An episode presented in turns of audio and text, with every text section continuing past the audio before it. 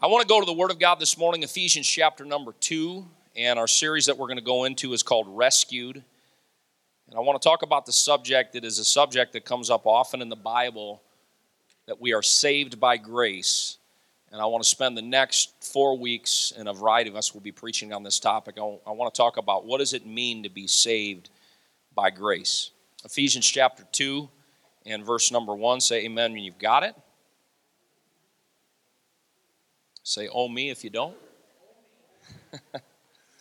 We got some Bibles in the house. That's a good thing. One thing about having it on the screen, you can kind of think like you don't need to bring your Bible. Well, you bring your Bible, you can mark it up, see? That's good. Ephesians 2.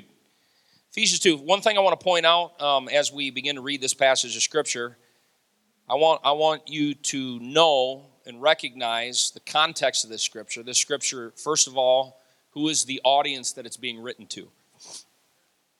It's written to the church that's in Ephesus. So this is written to people that are already saved, right? It's not written to people that are wondering how to get saved because they've already been saved. They're in the church now, and Paul is writing to them and explaining to them what has happened in their life, the power of what's taken place. So, with that thinking in mind, it would be as if Paul wrote to the Grand Rapids Church and he's trying to explain to us, this is what happened. All right, verse number 1, you hath he quickened. Look at your neighbor and say, that means you. If you're in the church, if you're saved, baptized in Jesus' name, filled with the Holy Ghost. You hath he quickened. Quickened, what is that? You don't say that very often, do you? Made alive. You hath he made alive. That's what it means. You hath he quickened. You hath he made alive. Because, you know, before Jesus, we weren't alive. We were dead. We were innocent. You say, well, I wasn't dead before Jesus. Well, in a sense, you were dead. You were physically alive, but you were spiritually dead without God. The Bible says he quickened you and he made you alive, who used to be, who were dead in trespasses and sins. Now, this sin thing is a big deal. It's a bad deal. It's not just a big deal, it's a bad deal. Sin kills. Now, whether you realize it theologically, I'm pretty sure that you recognize it naturally. If you give yourself to sin, you look at the byproduct of that, it doesn't improve your life and make your life better. It always makes your life worse. So it says, you hath he quickened who were dead. We used to be dead in our trespasses and sin. Where in time past, you walked according to the course of this world. You were just doing what everybody else was doing. Whatever contemporary society was doing, you were just, that's what we just were doing. We were living life. We were doing life. We walked according to the course of this world. Now enters the black helicopters. Now, this is not a conspiracy theory, but this is the reality. According to the prince of the power of the air. There's a world culture that's at work, and behind that world culture, the Bible says, is the prince of the power of the air, the spirit that now worketh in the children of disobedience. In other words, all this stuff that's happening in contemporary culture right now and all this stuff that's going on and all the chaos and trouble and tumult and terrible things that are taking place in this world, it is being maneuvered behind the scenes by a spirit that's at work in the world. There's a devil behind the scenes that is masquerading, deceiving, playing the game because he wants everybody to go to hell. And we were all on our way to hell. And we were just marching to the beat of the same drummer, among whom we all, nobody's exempt from this, had our conversation, or that means lifestyle, in times past in the lust of our flesh. Every one of us, before Jesus, were just doing our thing. We were walking in the flesh and just, living the lust of our flesh, fulfilling the desires of the flesh and mind. And notice, we're by nature the children of wrath, even as others. I'm telling you, without Jesus Christ in your life and in my life, we are in a whole great big bunch of trouble. We're in trouble with God. We're in trouble with ourselves. We're in trouble with the devil because he's got free access to our lives. And that's what we were all doing. Whoring around, running around, doing our thing, living in sin, doing whatever we wanted to do. The Bible says, and we're children of wrath. We were in trouble. But, I've got good news this morning. But God. Man, I feel the Holy Ghost here today. I've been praying lately. I've been saying, God, I want to feel more of the Holy Ghost lately. You know, since I prayed that prayer, it's like goosebumps from like the sole of my feet all the way up my neck. So that's kind of like God. I think when I'm preaching, I feel like God goes, I like that point. Stay there for a little while. It's called the anointing. Okay, so back to our scripture. But God, we were children of wrath, but God, who is rich in mercy, for his great love wherewith he loved us. Now watch this. It's going to get really freaky here. Even when we were dead in sins. Wait a second. God loved us when we were unlovable? That blows my mind. Because that's not how human love works. You got to earn it. You got to be just right, and then I'll love you. God's not like that. And that's good news for you, and that's good news for me, because if that was the prerequisite, none of us would have the ability to ever get saved. If we had to be good to get God, listen, you don't have to get good to get God. You got to get God to get good. You can't wake up and say one day, well, I'm going to make myself all perfect, and when I get it all together, then I'm going to come serve God, because you'll never come serve God. You can't make yourself all right. And it's like taking a shower before taking a bath. I'm going to clean up, and then I'm going to get cleaned up. No, the only way you're going to get cleaned up is if God steps into your life. And the God who's rich in mercy says, I'll tell you what, you can't make yourself clean, but I can come down and I can pick you up out of the mud and the mire. I'm trying to just read my text. Hath quickened us together with Christ. By grace you are saved.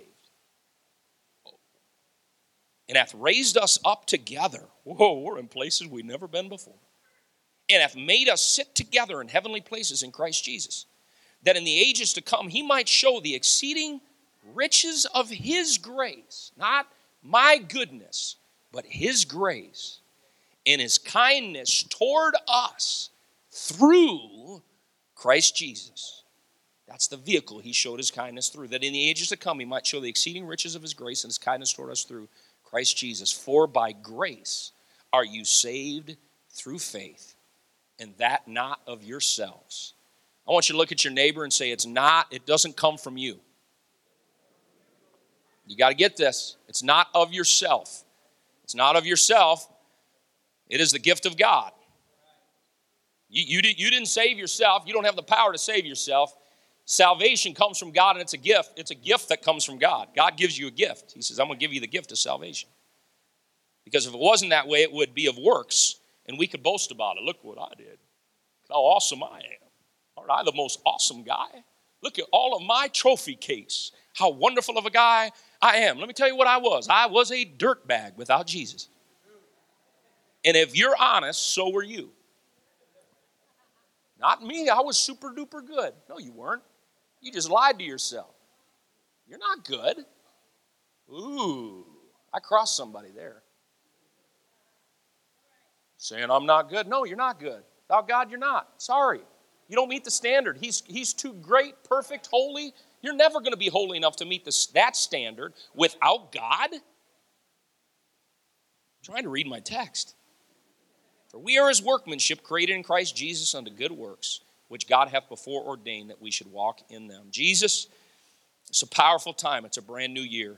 We need the Holy Ghost anointing. We need the Word of God to make sense to us, Lord. I pray, take this principle, oh God, and teach us and show us, Lord, the great wonder of your grace and the grace that is even now working in our lives, Lord, helping us, working inside of us to do the will of God in our lives.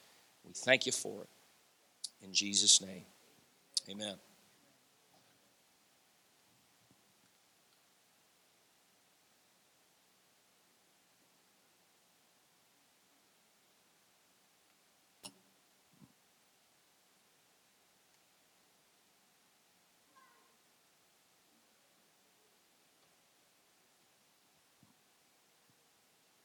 That's the same guy, by the way.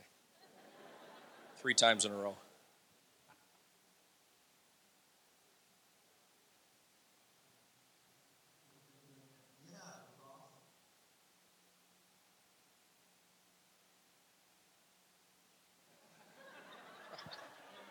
Act 4.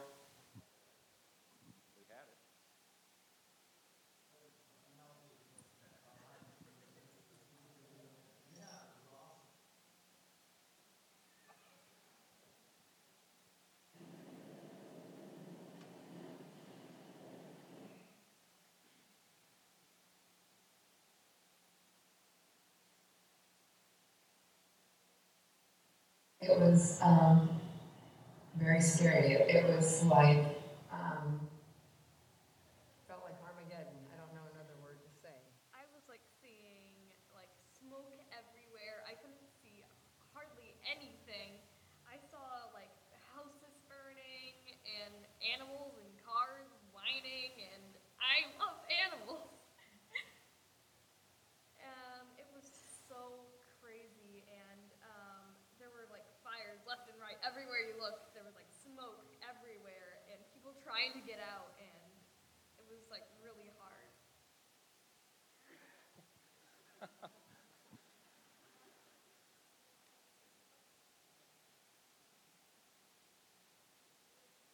Fires in California about a year ago.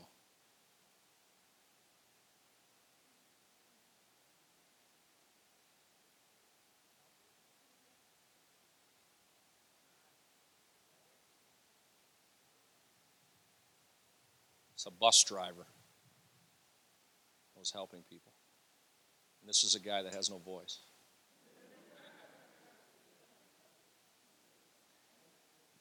November of 2018, Paradise, California. You heard she made the statement. Her name is Abby Davis. She said, and I quote, "It felt like Armageddon." 29-year-old kindergarten teacher at Ponderosa and Mary Ludwig, 50, who teaches second grade, evacuated with McKay and the students. Ludwig recalled, she said, the sky was really menacing. She said, the smoke made it hard to see. She said, it was so crazy, and there were fires left and right everywhere you looked. McKay said, that's when we realized it's a silly statement, but the place was Paradise, California, and she made this statement. She said, it may sound funny, but paradise is lost.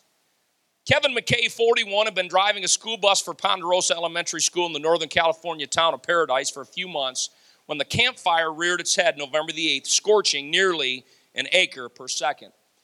McKay drove the school bus along gridlocked dark roads as pockets of fire burned all around. Nearly 24 elementary school children were on board with him. Smoke began to fill the bus, so McKay took off a shirt.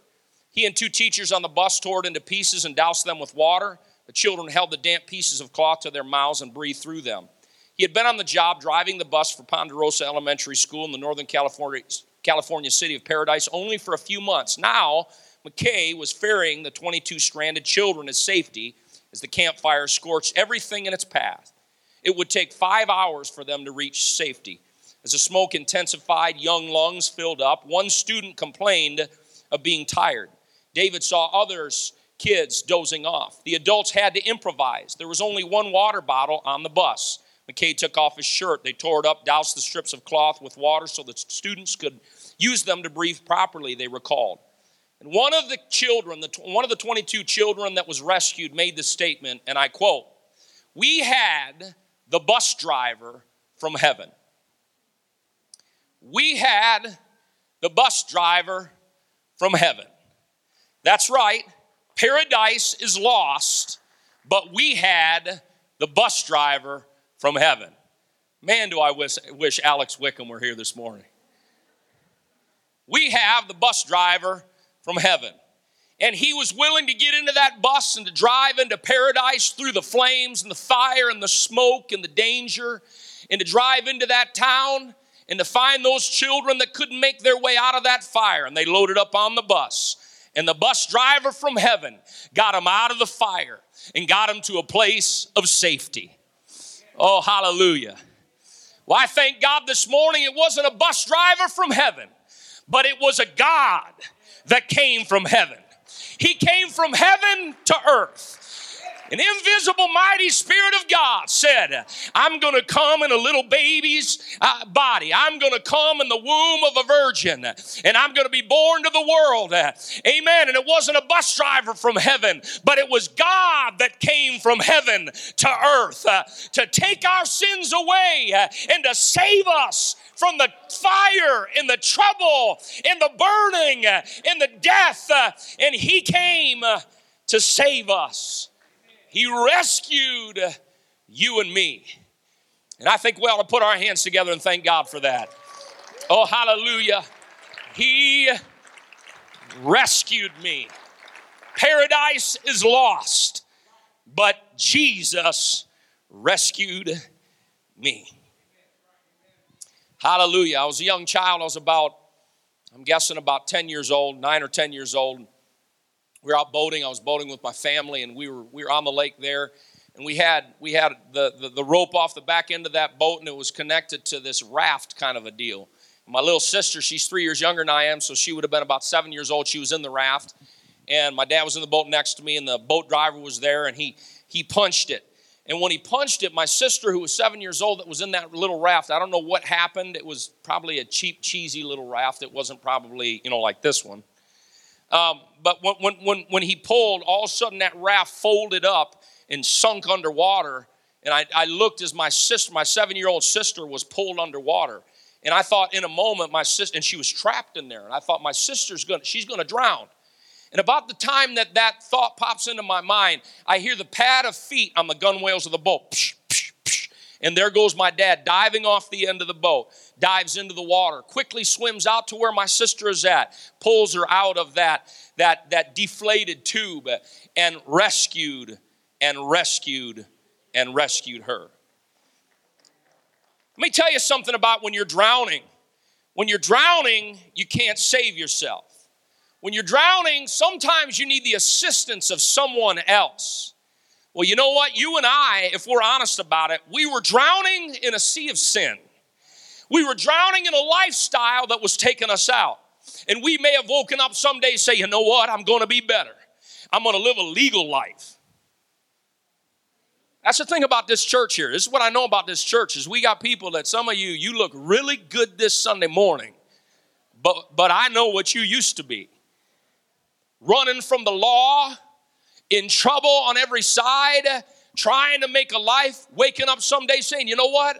I'm going to do better. Yep, that's it. I need to do better. Maybe you've been through treatment. Maybe you've tried everything under the sun. I'm going to have a better life. I'm going to have a moral life. I want to be a better husband. Want to be a better life. Want to be a better father. Want to be a better mother. And effort and energy expended.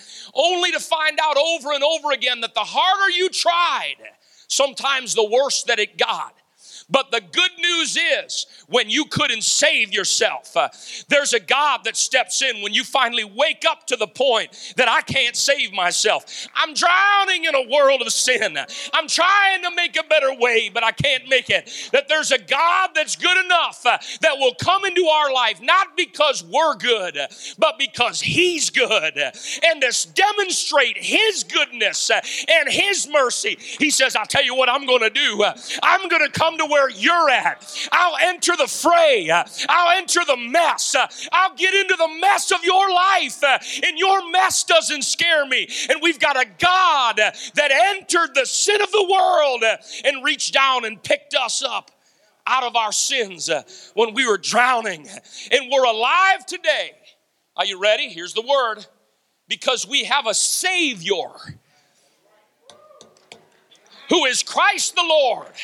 We have a Savior that did what He does best, and that is to save us, to enter into our mess, and to pull us up out of our sin. I'm not here to preach about your badness.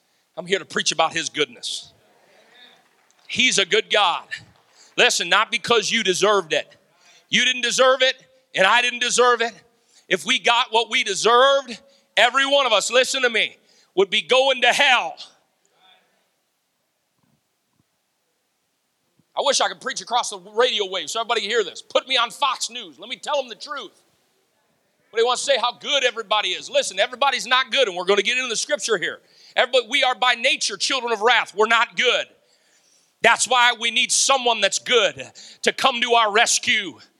Jesus.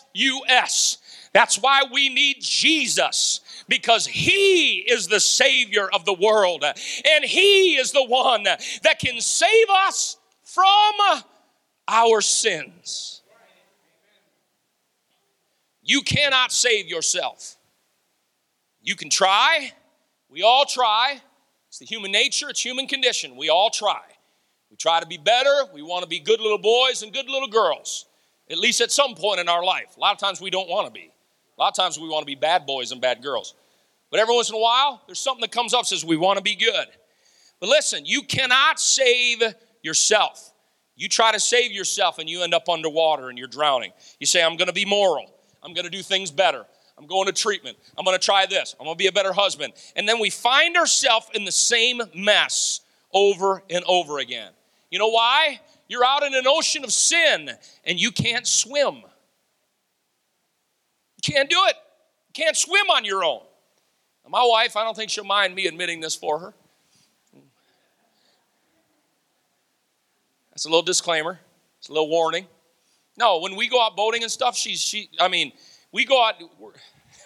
My sarcasm's going to come out here. I'm going to be nice.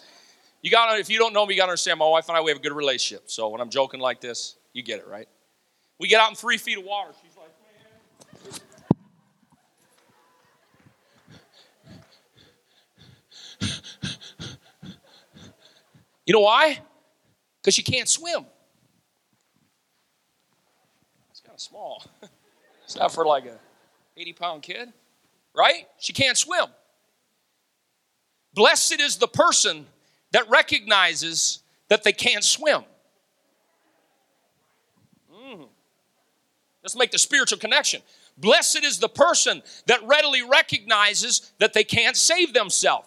The sooner you come to grips with the fact that you can't save yourself, the sooner you can reach out for the reaching down hand.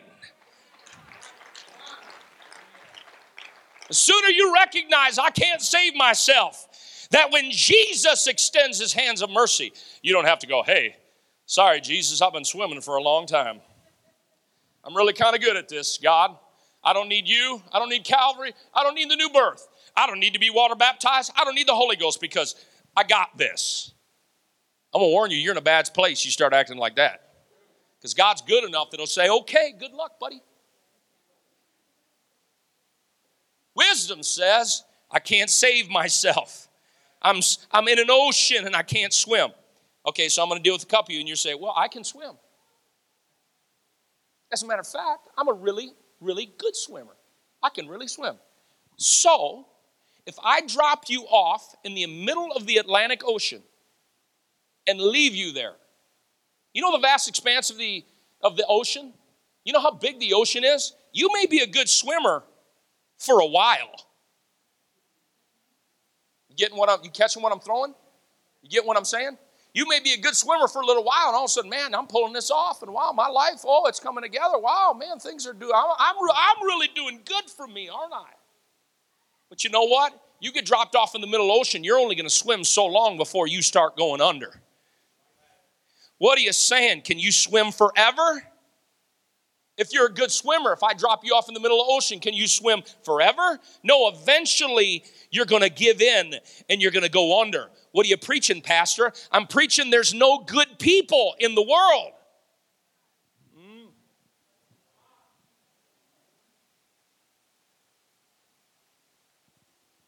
The Word of God says there is none good, no, not one. I'm not saying we're never good. We have our moments now and then. At least the husbands ought to nod about their wife. We have our moments now and then. We do good now and then, but you know what happens? You try to do good for a while, and then you just find, oh, I sin. So in other words, you're not all that good. I'm trying to set you up this morning, because if you think you're so good, you'll put yourself at arm's length from a Savior. I don't need that. Cursed is the person that says they don't need Calvary. Cursed is the person that says, I don't need God in my life. I got this, God. I got this on my own. Wise is the person that says, I can't save myself. I'm messed up. Without God, I'm screwed up. Without God, I can't make it. Without God, I'm going to drown.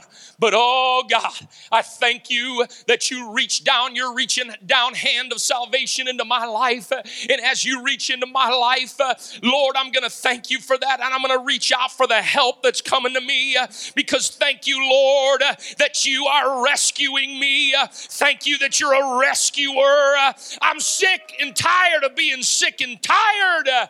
Listen, we all need a rescue. We all need a Savior. We all need God in our life.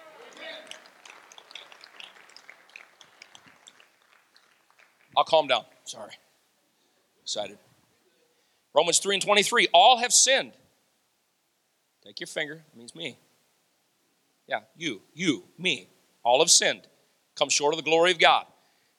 Anybody thinks they're all that hot of stuff, just put your finger in your nose. All have sinned. Come short of the glory of God. You're not good. You're not good. But God's good. Romans 5 and 6. For when we were yet without strength, we were weak, man, without strength. In due time, Christ died. Wait a second. For the ungodly. He died for the ungodly? Wow. For scarcely for a righteous man will one die. It's pretty rare that you'd be willing to die for a really good guy. Are you going to die for a criminal? It's pretty uncommon, yet peradventure, for a good man, some would even dare to die. If they're good, we'd probably die for them. But watch, verse number 8. But God commendeth his love toward us, in that while we were yet sinners, Christ died for us. When we were drowning and we were no good, he wanted to demonstrate how good he is. It's not that you're good, it's that he's good. And he said, I'm going to show you how good that I am.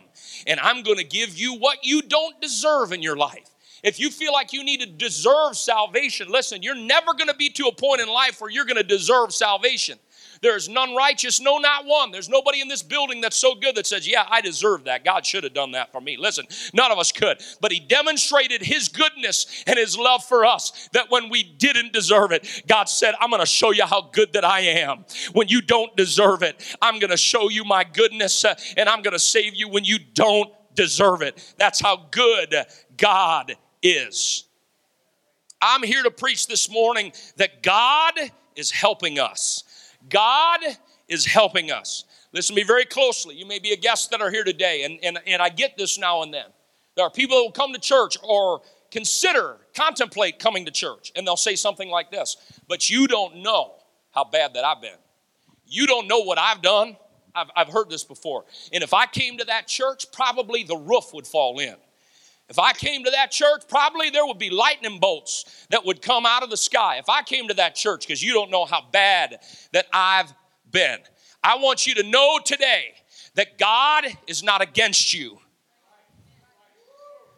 God does not wish you to die lost without him. As a matter of fact, he is on a rescue campaign. He is on a campaign. He's in the boat. And he's trying to get as many people saved as he can. I'm going out in the treacherous waters. I'm going into dangerous places. I'm going in places that are scary. Let me tell you something about the grace of God. The grace of God is not afraid of your sin. It's not afraid of your problems. It's not afraid of where you're coming from, because the great grace of God is greater than your disgrace. The grace of God is greater than your sin. If that wasn't true, none of us would have hope here today if we're really honest. God is helping us. Listen, God's not against you. The devil whispers in some people's ears. He says things like this, you've gone too far. He says things like this, God would never love you. He says things like this, yeah, but if those people in the church knew what you did, they'd never accept you there. He'll whisper in your ear. He's on a whispering campaign to talk you out of salvation. But there's a God that says no matter what you've done, where you've been, how you've acted, the kind of sin in your life, there's a God that says, my grace can trump your disgrace. My blood, Jesus said, is greater than your sin. My goodness, God said, is better than your badness, no matter how bad you've been. I want to welcome you to the foot of the cross this morning and say that there is a God that is fighting for us. There's a God that's working on our behalf. There's a God, if you will, that is conspiring. That's right. There's a God conspiring. That's right. All of a sudden you turn around, boom, there's a church person. You haven't seen them in a long time. All of a sudden you wake up one morning, there's this little twinge inside of your heart that says, man, I think I want to go to church today. This little twinge inside of your spirit, why, you said God's name in vain, and you know better than that. And there's a little something inside that says, man, I shouldn't have done that. I'm sorry, God. You're in the middle of sin. Something inside is convicting you saying, man, I shouldn't do that. Can I tell you, you need to thank God every time you feel bad about sin. That's not you. That's not because you're a great person and your morality is speaking to you. Every time conviction comes, man, I feel the Holy Ghost here this morning. That what it's saying, that's God that's working in your life, trying to wake you up. That's God saying, come on, there's a better way. We sing a song that says, God is fighting for us, pushing back the darkness, lighting up the kingdom that cannot be shaken. In the name of Jesus, you know that song? God is fighting for us, pushing back the darkness. God is fighting for us. You need to start singing to yourself about God. God is fighting for us. God is fighting for us. God is helping me. God's on my side. He's trying to help me to be what I need to be because I can't be that without him. The devil is a liar. God is fighting for us. Come on. Devil doesn't want you to be saved. Your flesh doesn't want to be saved, but there's a part of you that God is reaching down. You know what he's trying to do? He's trying to rescue you. Oh, Jesus. Hallelujah. Ephesians 2. Watch what it says. We'll read this very quickly. We're going to try to get to the bottom. What is God trying to say through this scripture? 2 and 4. But God, who is rich in mercy, for his great love wherewith he loved us. He loved us even when we were dead in sins. He loved us when we were dead in sins. Hath quickened us together with Christ. Now we're in the church, living for God, living a good life. By grace you are saved. And hath raised us up together and made us sit together in heavenly places in Christ. We're in places we've never been before. Man, we've never had a life like this. That in the ages to come he might show the exceeding riches of his grace and his kindness toward us through Christ Jesus. For by grace are you saved through faith, and that not of yourselves. It is the gift of God, not of works, lest any man should boast. By grace are you saved through faith. You know what that means? That there was a time in our life that we were drowning, and God threw us. Y'all better wake up. Just warning you. We were drowning in sin. Brian Popejoy, we were drowning in sin.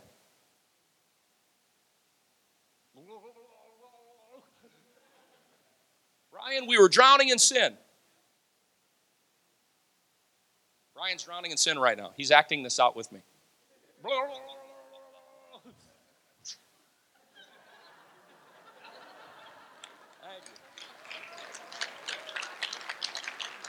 Brian was drowning in sin.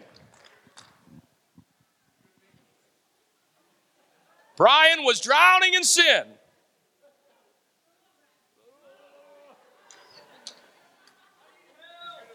And Jesus, through the lifeline. Come on, Brian. There's a better life for you, Brian. You don't have to drown anymore, Brian.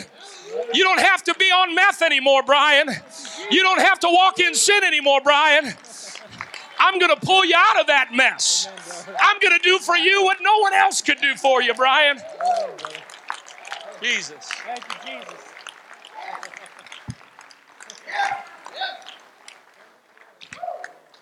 Brian, how many years was it, Brian? 18 years of meth addiction. He threw down the pipe. God touched his life. He threw down the pipe. He never went back to it.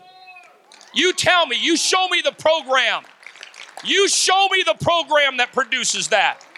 You show me NA. I'm not here to spite the program. But what a program couldn't do, Jesus did. He threw the lifeline. Did Brian deserve that? No.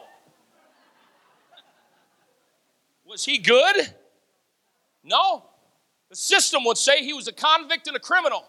But God said, I love you so much, Brian.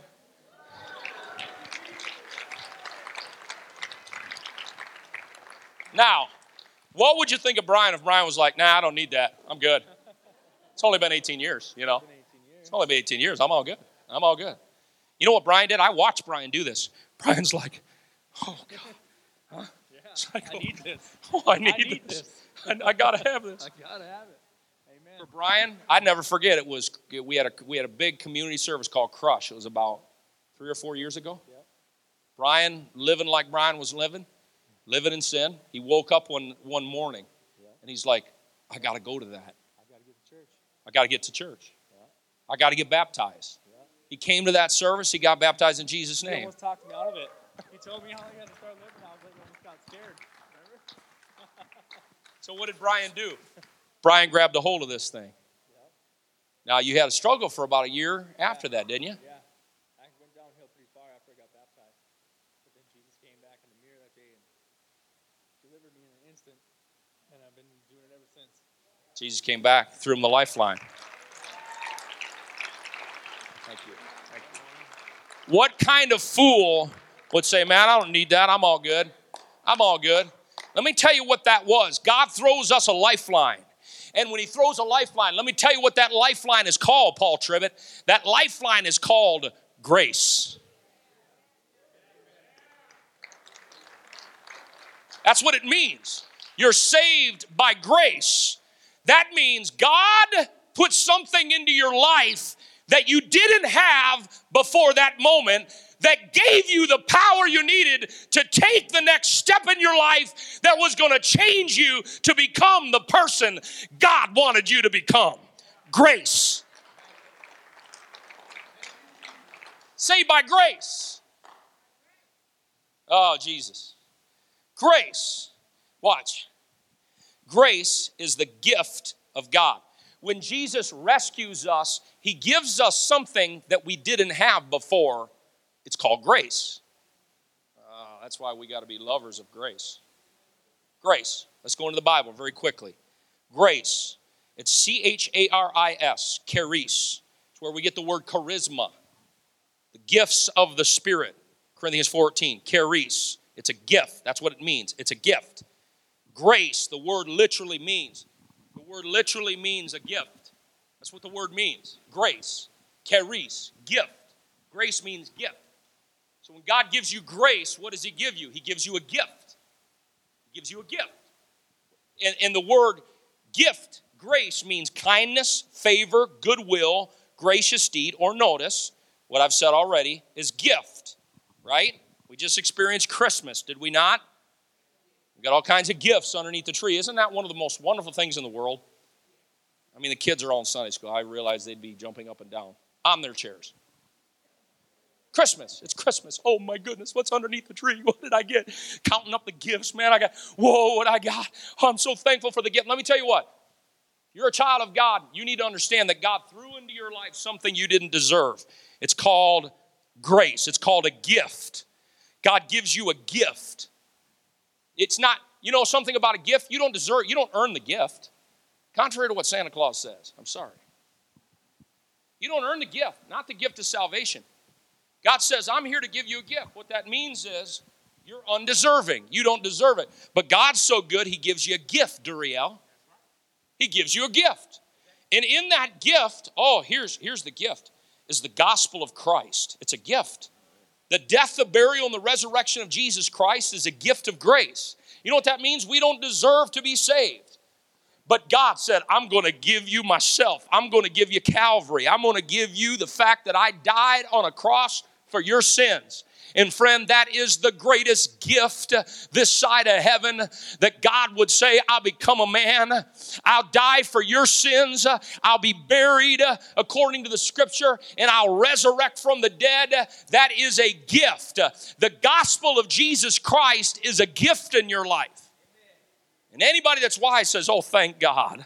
Thank God that you died for me.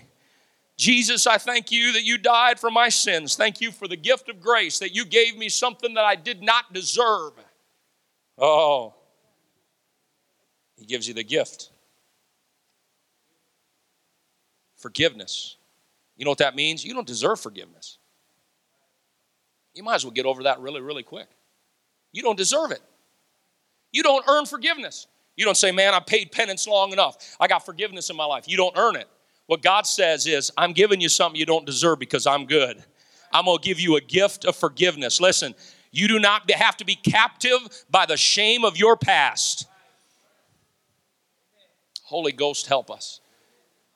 because the grace of God has been given to us. The shame of your past. Well, I did this and I'm ashamed of it. And man, I hope nobody ever finds out about that. You ought to thank God for the blood of the Lamb. You ought to thank God for the new birth experience. You ought to thank God that you can be baptized for the remission of your sins, so that when God looks at you, the sins of your past, God says, man, I don't know what you're talking about. That's gone. That's washed in the blood. It's thrown into the sea of forgetfulness as far as the east is from the west. I have separated you from your sins. God says, I've taken that away and it's gone. That is a gift. It is grace that makes that possible. God's like, okay, here's a gift. The love of God is a gift of grace. Oh my goodness. We got some real practical ones here. Some of y'all were crazy. Straight up, verifiable, lock you up in a rubber room, crazy.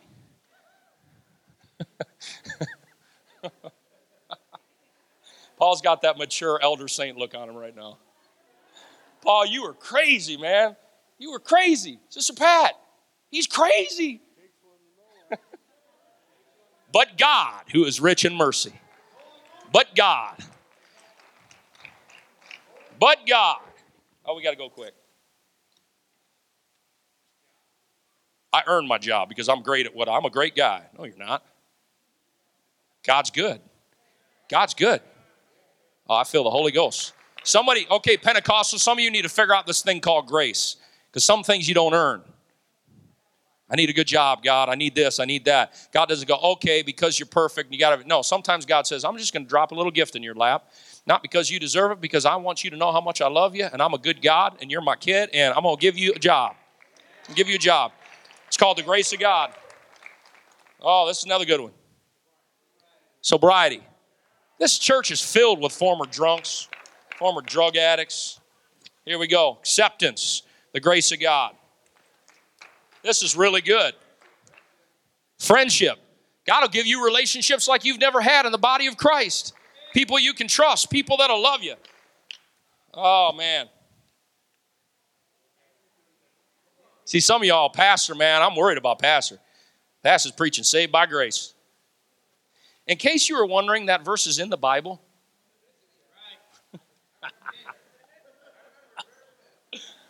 We're taking it back. We're taking the verse back. We're not going to make it say something it doesn't say. Grace doesn't mean you can just do any. Grace is not disgrace. It doesn't mean you can just do whatever you want without any repercussions. I can, you know, God's just going to love me anyway. That's called slippery, greasy grace, and that's disgrace. We don't believe that. But what we better believe, Pentecostals, we better believe that it's not a result of our goodness and our good works. We better believe that it was the goodness of God, not our goodness. We better believe that it's God's gift to us. It's not our gift to him. It's not of where us. We can be a bunch of biblical braggarts. Look at what I did. Look at I. No. We all recognize Acts 2:38.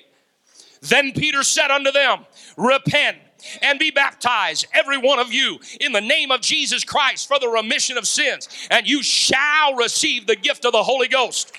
That is a gift of grace. God said, I'm going to take your sins away, and here's how I'm going to do it. You're going to repent. You're going to believe my word and take your faith and marry it with the word, and you're going to get baptized in Jesus' name. You're going to begin to praise me, and as you praise me, you're going to begin to speak in another language you never spoke in before. It's going to be a miracle. It's called the Holy Ghost. It's called the Book of Acts, infilling of the Holy Ghost. And God said that's going to happen in your life, and that comes as a result of the grace of God. It's not what I do. It's what He does in me. It is a gift. Oh, Jesus. I feel like preaching the whole Bible here this morning. Grace is a gift. It's a chance. Grace is hope. Grace is opportunity. Grace says you don't have to be a lousy drunk. Grace says you don't have to be a liar anymore. Grace says you can overcome. Come on. Grace says you can have a good life. Some of you have had such a troubled life. Jesus. You've had such a troubled life. You've tried so hard, and it hasn't worked out in your family, and it hasn't worked out in your job. And everywhere you look, and you say, I must be a loser. And I want you to know this morning that you can have a good life in God.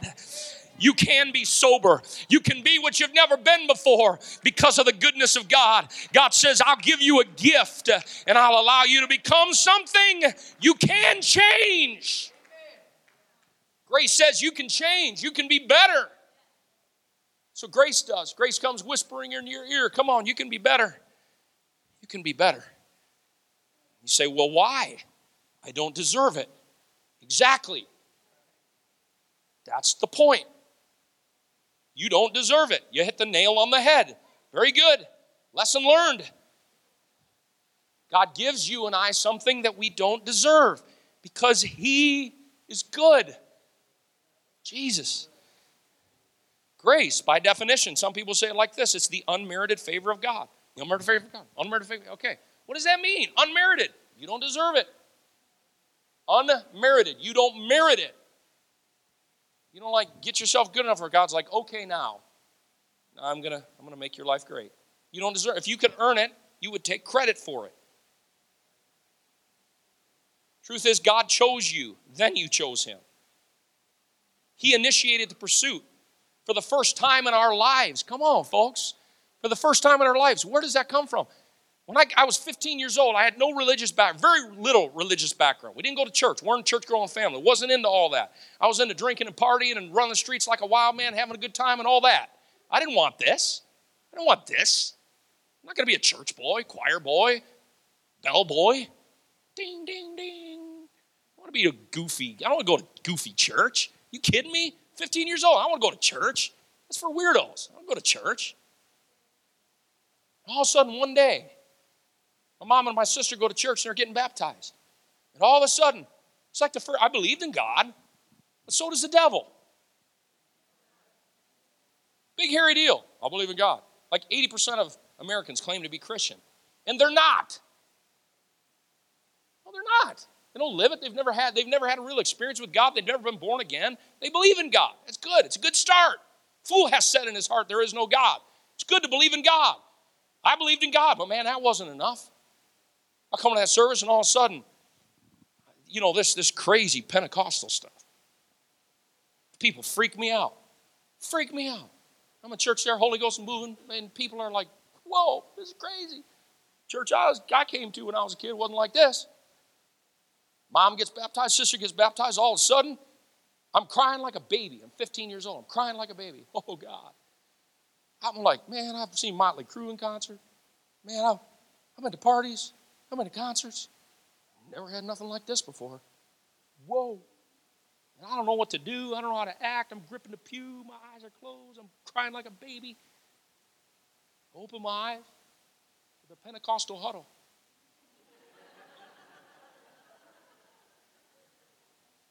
I was surrounded. Because we're after you. We're after you. That's right.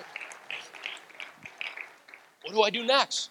Youth pastor says, you want to be baptized? Yeah, I do. I didn't even want to be there, remember? I'm not into this church stuff. You want to be baptized? Yeah. Where'd that come from?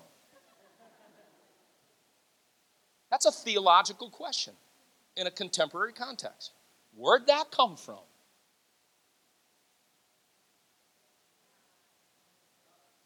God's like, I'm putting in you a desire you never had before. Oh, Jesus. That's called grace. Grace, the gift. The gift came into my life. I could have said no. I could have rejected the gift. I certainly could have. I'm like, no, man, let's do this. I come up, they take me back. I put one of them baptismal robe things on. I get in the water.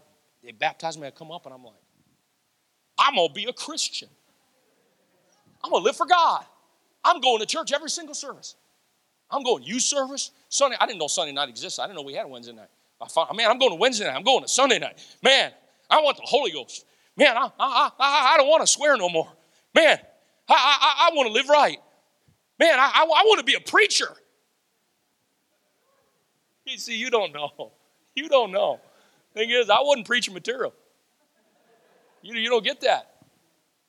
But God, who is rich in mercy, in His great love wherewith He loved us, by grace, God said, okay, I'm throwing this into your life. And He gave me something that I didn't have before. Now all of a sudden, we don't want to sin. Come on, let's be real here. Before Jesus, I wanted to sin. And the more sin, I didn't look at it that way, like sin. We didn't use the word, but we're like, man, party down. Let's go. We're going to have fun. We're going to do all kinds of bad stuff, wrong stuff. We want to do more and more of it, right? And all of a sudden, God comes in my life, and I'm like, man, I don't want to do that no more. And we didn't have like a church custodian that came up to me with like a rolled up list. If you're going to be a Christian,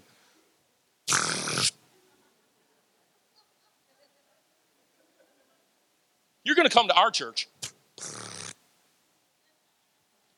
Let me tell you what happened.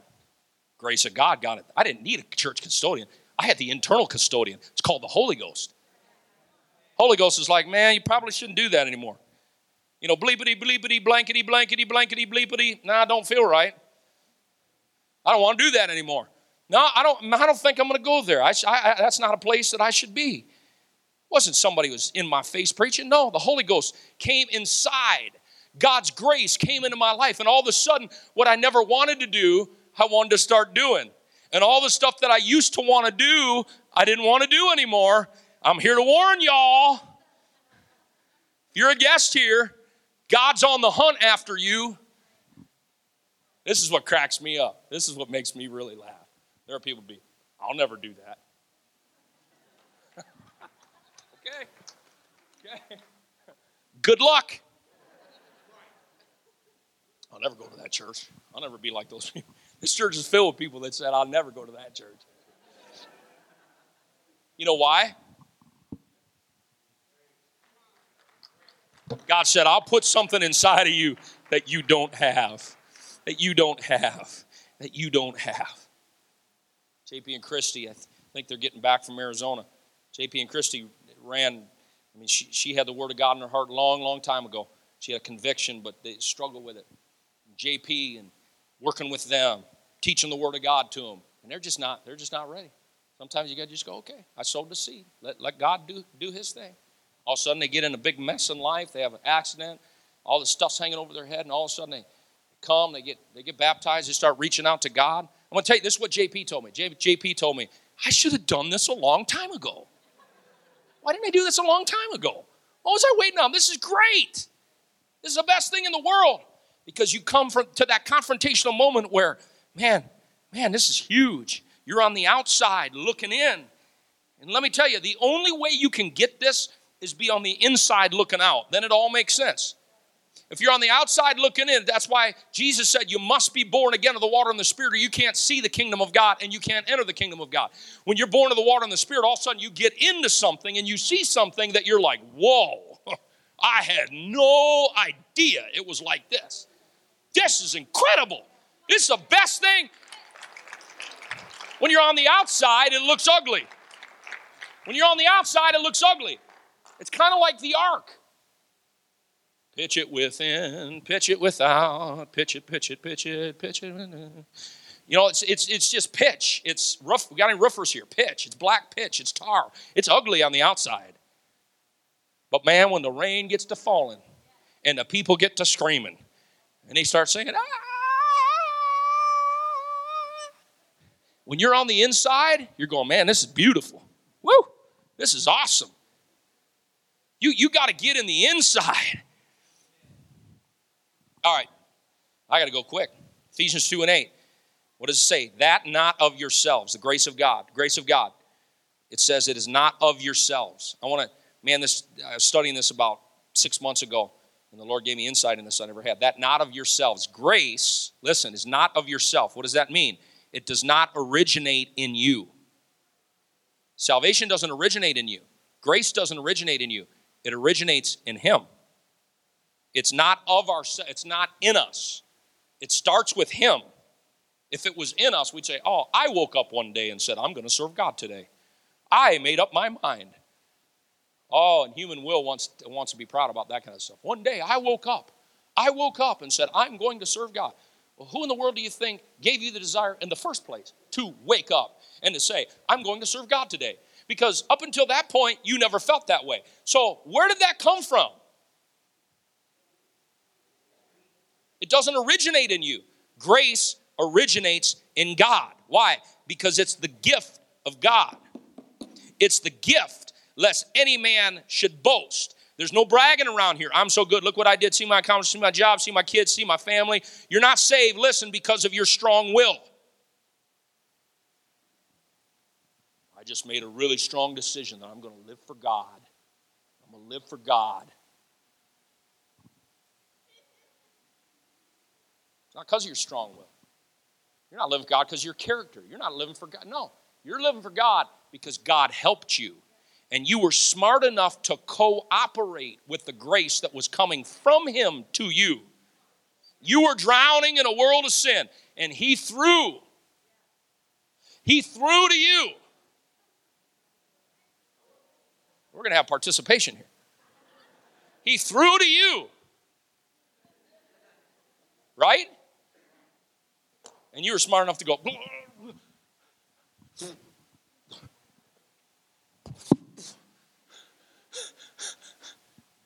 Did it come from you?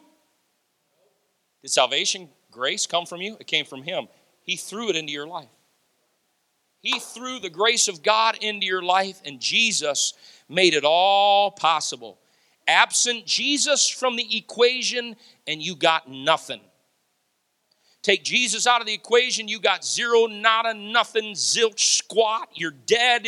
You drown because you can't save yourself. If you're drowning, you can't save yourself. You got to have someone else that reaches down in your drowning condition, that throws a lifeline of hope, that says, I'm going to save you, says, I'm going to help you. So the grace comes from God.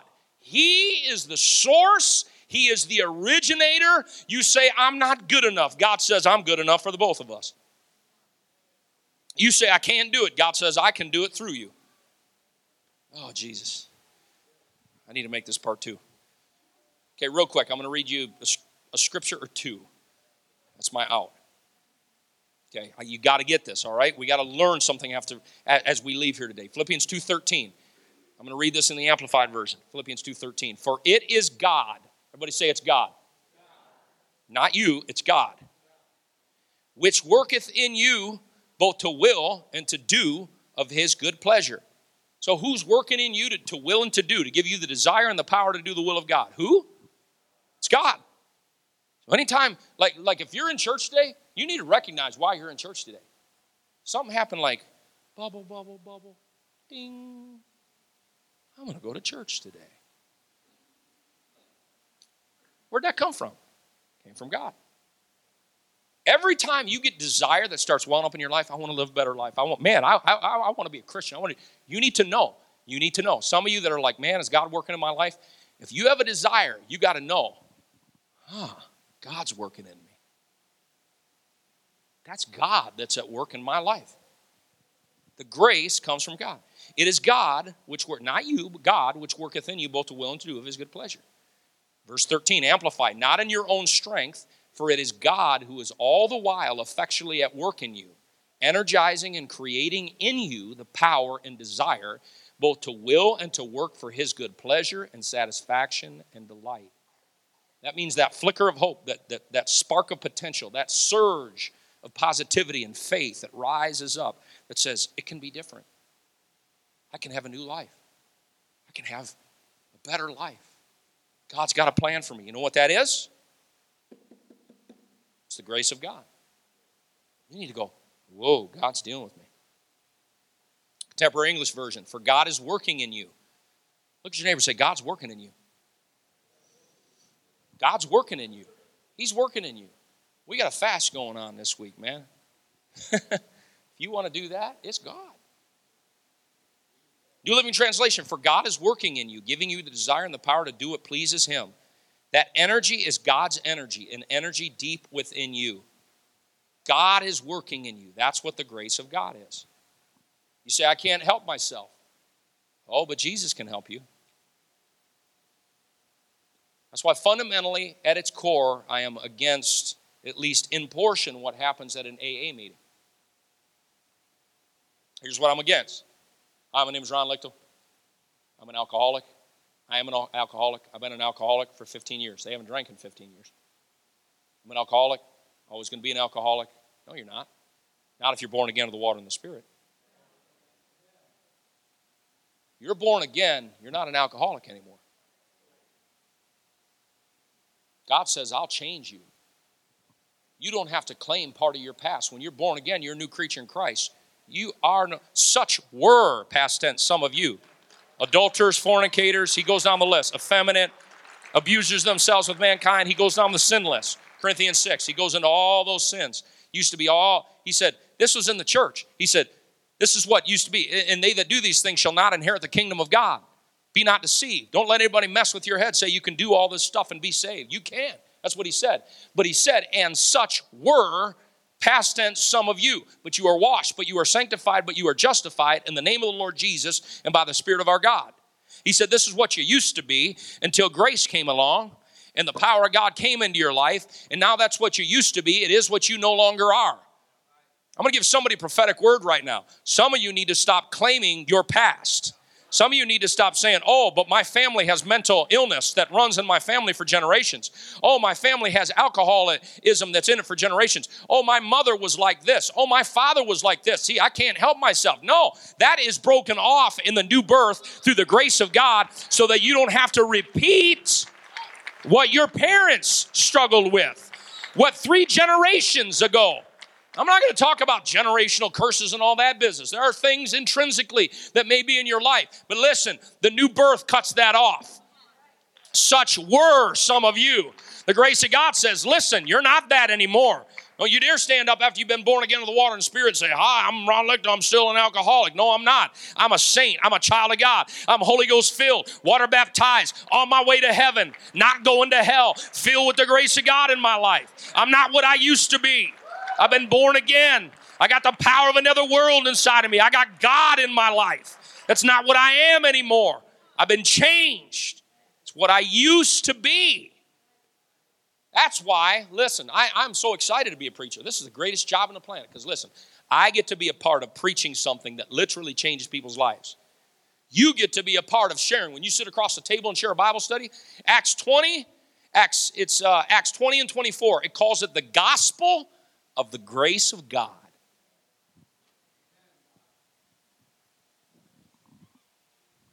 Yes. The gospel. When you start preaching, Jesus died. Jesus resurrected. Jesus can help you. It's the gospel of the grace of God. And all of a sudden somebody's like, there's hope for me. I can have a brand new day. It's the gospel of the grace of God. I'm going to end with this thought, okay? So, how do I access this grace? Man, you've talked about grace. It's so wonderful. Wow, the power to do the will of God. Unbelievable. That's so awesome. Now, how do I access that? I'm so glad you asked me. Romans 5 and 2. Are you ready? By whom also we have access by faith into this grace wherein we stand and rejoice in the hope of the glory of God. What is the key? We access this grace. We have access by faith into this grace. Are you ready? Brian was drowning. Okay. And we have access.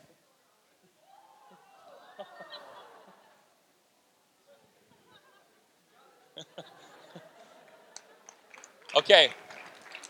Brian, can you now put it back where it was just for a second? Okay. Oh, you're doing good, man. You're doing good. So, okay, you see see the grace? See Brian? He's drowning. You got one of two options. Keep drowning. How's that working for you? What does he do? He reaches out by faith. He says, I want that. You're offering hope. Bless you. I'm not going to throw it one more time. At least this week. Next week, maybe. What did Brian do? Brian said, oh, I finally got hope. First time in my life. I've been drowning. I got hope for the first time in my entire life. I tried everything else, and I can't get out. But, oh, I see a hope. I see a light at the end of the tunnel. I feel like there might be a hope for me. And he says, I want that now. Because God, listen, God won't save you against your will. I don't have time to deal with Calvinism and all that mess. I don't have time to deal with that unconditional eternal security mess because it's mess. It's mess, ugly mess. Let me tell you why. Because the dirty little secret about unconditional eternal security that some proclaim is that also means unconditional eternal damnation to others. That means that there is nothing they could ever do. If God pre-foreordained them from the beginning of the world to hell and damnation, and that there's nothing they can do to change that, that is the cruelest God that could ever live in the history of the world. But that's not our God. You were not unconditionally elected from the beginning of time to be saved or be damned and to spend the rest of your life biting your fingernails off to your elbow, wondering, am I chosen or am I not chosen? Listen, the grace of God that bringeth salvation, let me tell you, the scripture, hath appeared to all men. The grace of God that bringeth salvation hath appeared to all men, teaching us that denying ungodliness, worldly lust, we should all live soberly, justly, righteously in this present generation. The grace of God hath appeared to all men. God's throwing the lifeline out to everybody. He's throwing it out to everybody. He's not willing that any should perish. He's not willing that any, he doesn't want anybody to perish. He doesn't want the sinner. He doesn't want a single person. You don't have to wonder. He don't want anybody to be lost. And he throws it out there. And there's going to be people like Brian that are wise that are saying, man, I'm tired of drowning. It's mine. I'm going to hold on to this thing with all I'm worth. I'm never going to let this thing go. I access this by faith. I want it. I believe it. I trust it. It's mine. It's mine. It's mine. Whatever it says, I'll do it. Whatever he wants, I'll do. Wherever he sends me, I'll go. Whatever he says, I'll do. It's the grace of God. I want it by faith.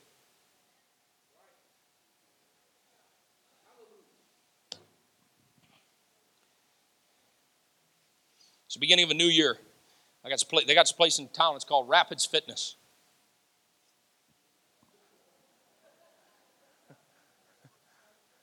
Don't you say a word.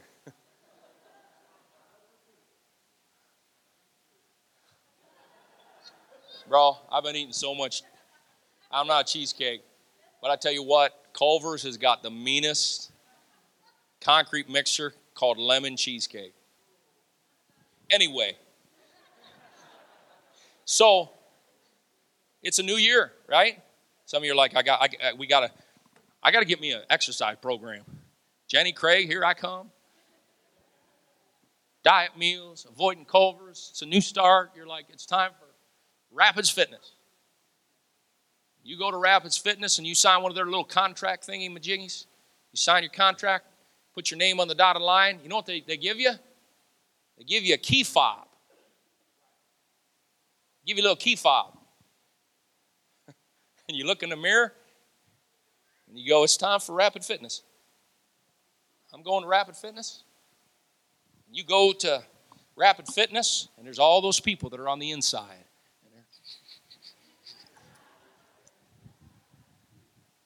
And you're on the outside. Aren't you sick of being on the outside? Ooh, some of you need to get out of the outside. Some of you have been coming for months and you ain't been baptized in Jesus' name yet. You're on the outside. Everybody else is on the inside. You're like, I don't do that. But God gave everybody a key fob because he's given to every man the measure of faith. See again? No unconditional eternal election. Everybody's got it. Everybody's got a measure of faith. And all of a sudden, life preserver gets thrown out, and you say, that's mine. I'm going into the fitness place. I'm going to work out. And you got the little key fob. Bleep, bleep, bleep, bleep, bleep. You have access to something that you never had access to before. See, I'm telling you, all this stuff, all this salvation. Wow, I just wasted that box of Kleenex. That gift, all this stuff that's available, God gave you the apparatus of faith to respond to what he's doing in your life. End of my message. I'm done. You can say, okay, man, God's thrown it to me. That's what I want. That's what I want for my life. That's what I want for my life. Faith is you grabbing the lifeline that has been thrown to you. Saying, oh, thank God. I don't ever want to drown again. No. I don't ever want to be back to where I was. I don't ever want to go back. No. I'm hanging on to this for dear life. By faith, I'm hanging on to you, Jesus. I'm hanging on to this church thing. I'm hanging on to this Holy Ghost thing. I'm hanging on to the Word of God in my life. I'm hanging on to the church. I'm hanging on to the mission of God. I ain't ever letting this thing go because, man, this is the only thing that'll keep me from drowning. By faith.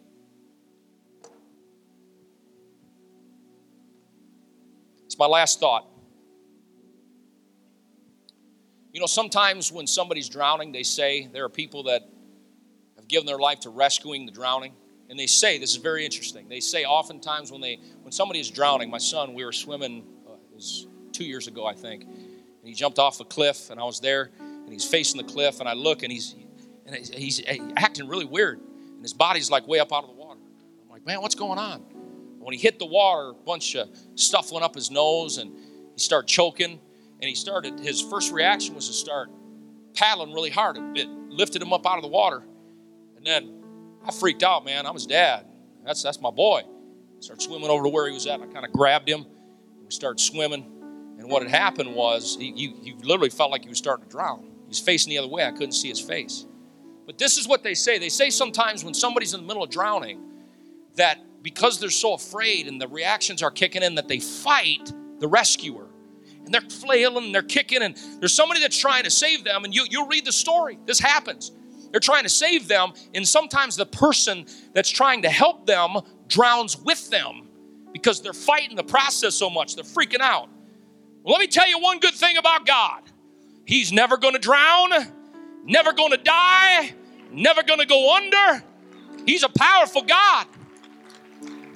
But I tell you what, some of us have done in our lives before that we're in the middle of a greatest rescue in the history of the world, and that rescue is happening in our life, and that rescue is there. If we're not careful, sometimes we'll fight it. We're scared, man. I've never been here before. I'm just insecure. This is weird. All of a sudden you start fighting it. What are you preaching, Pastor? What I'm saying here this morning is don't fight the rescuer. Don't fight the rescuer.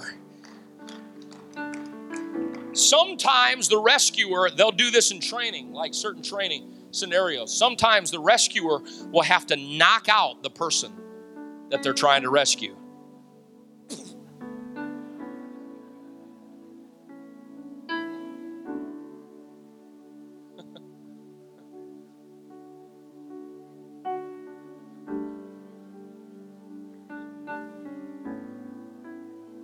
Sometimes God will have to knock you out. What are you saying? Don't fight it. God is fighting for us. Let Jesus save you. Grab on with all you got. Come on, don't keep drowning. Don't keep drowning. Don't hold on to your rebellion. Don't hold on to your sin. Come on, stop the madness. There's a way out. What are you saying? Cooperate with God. If he's working to save you, come on, let him save you.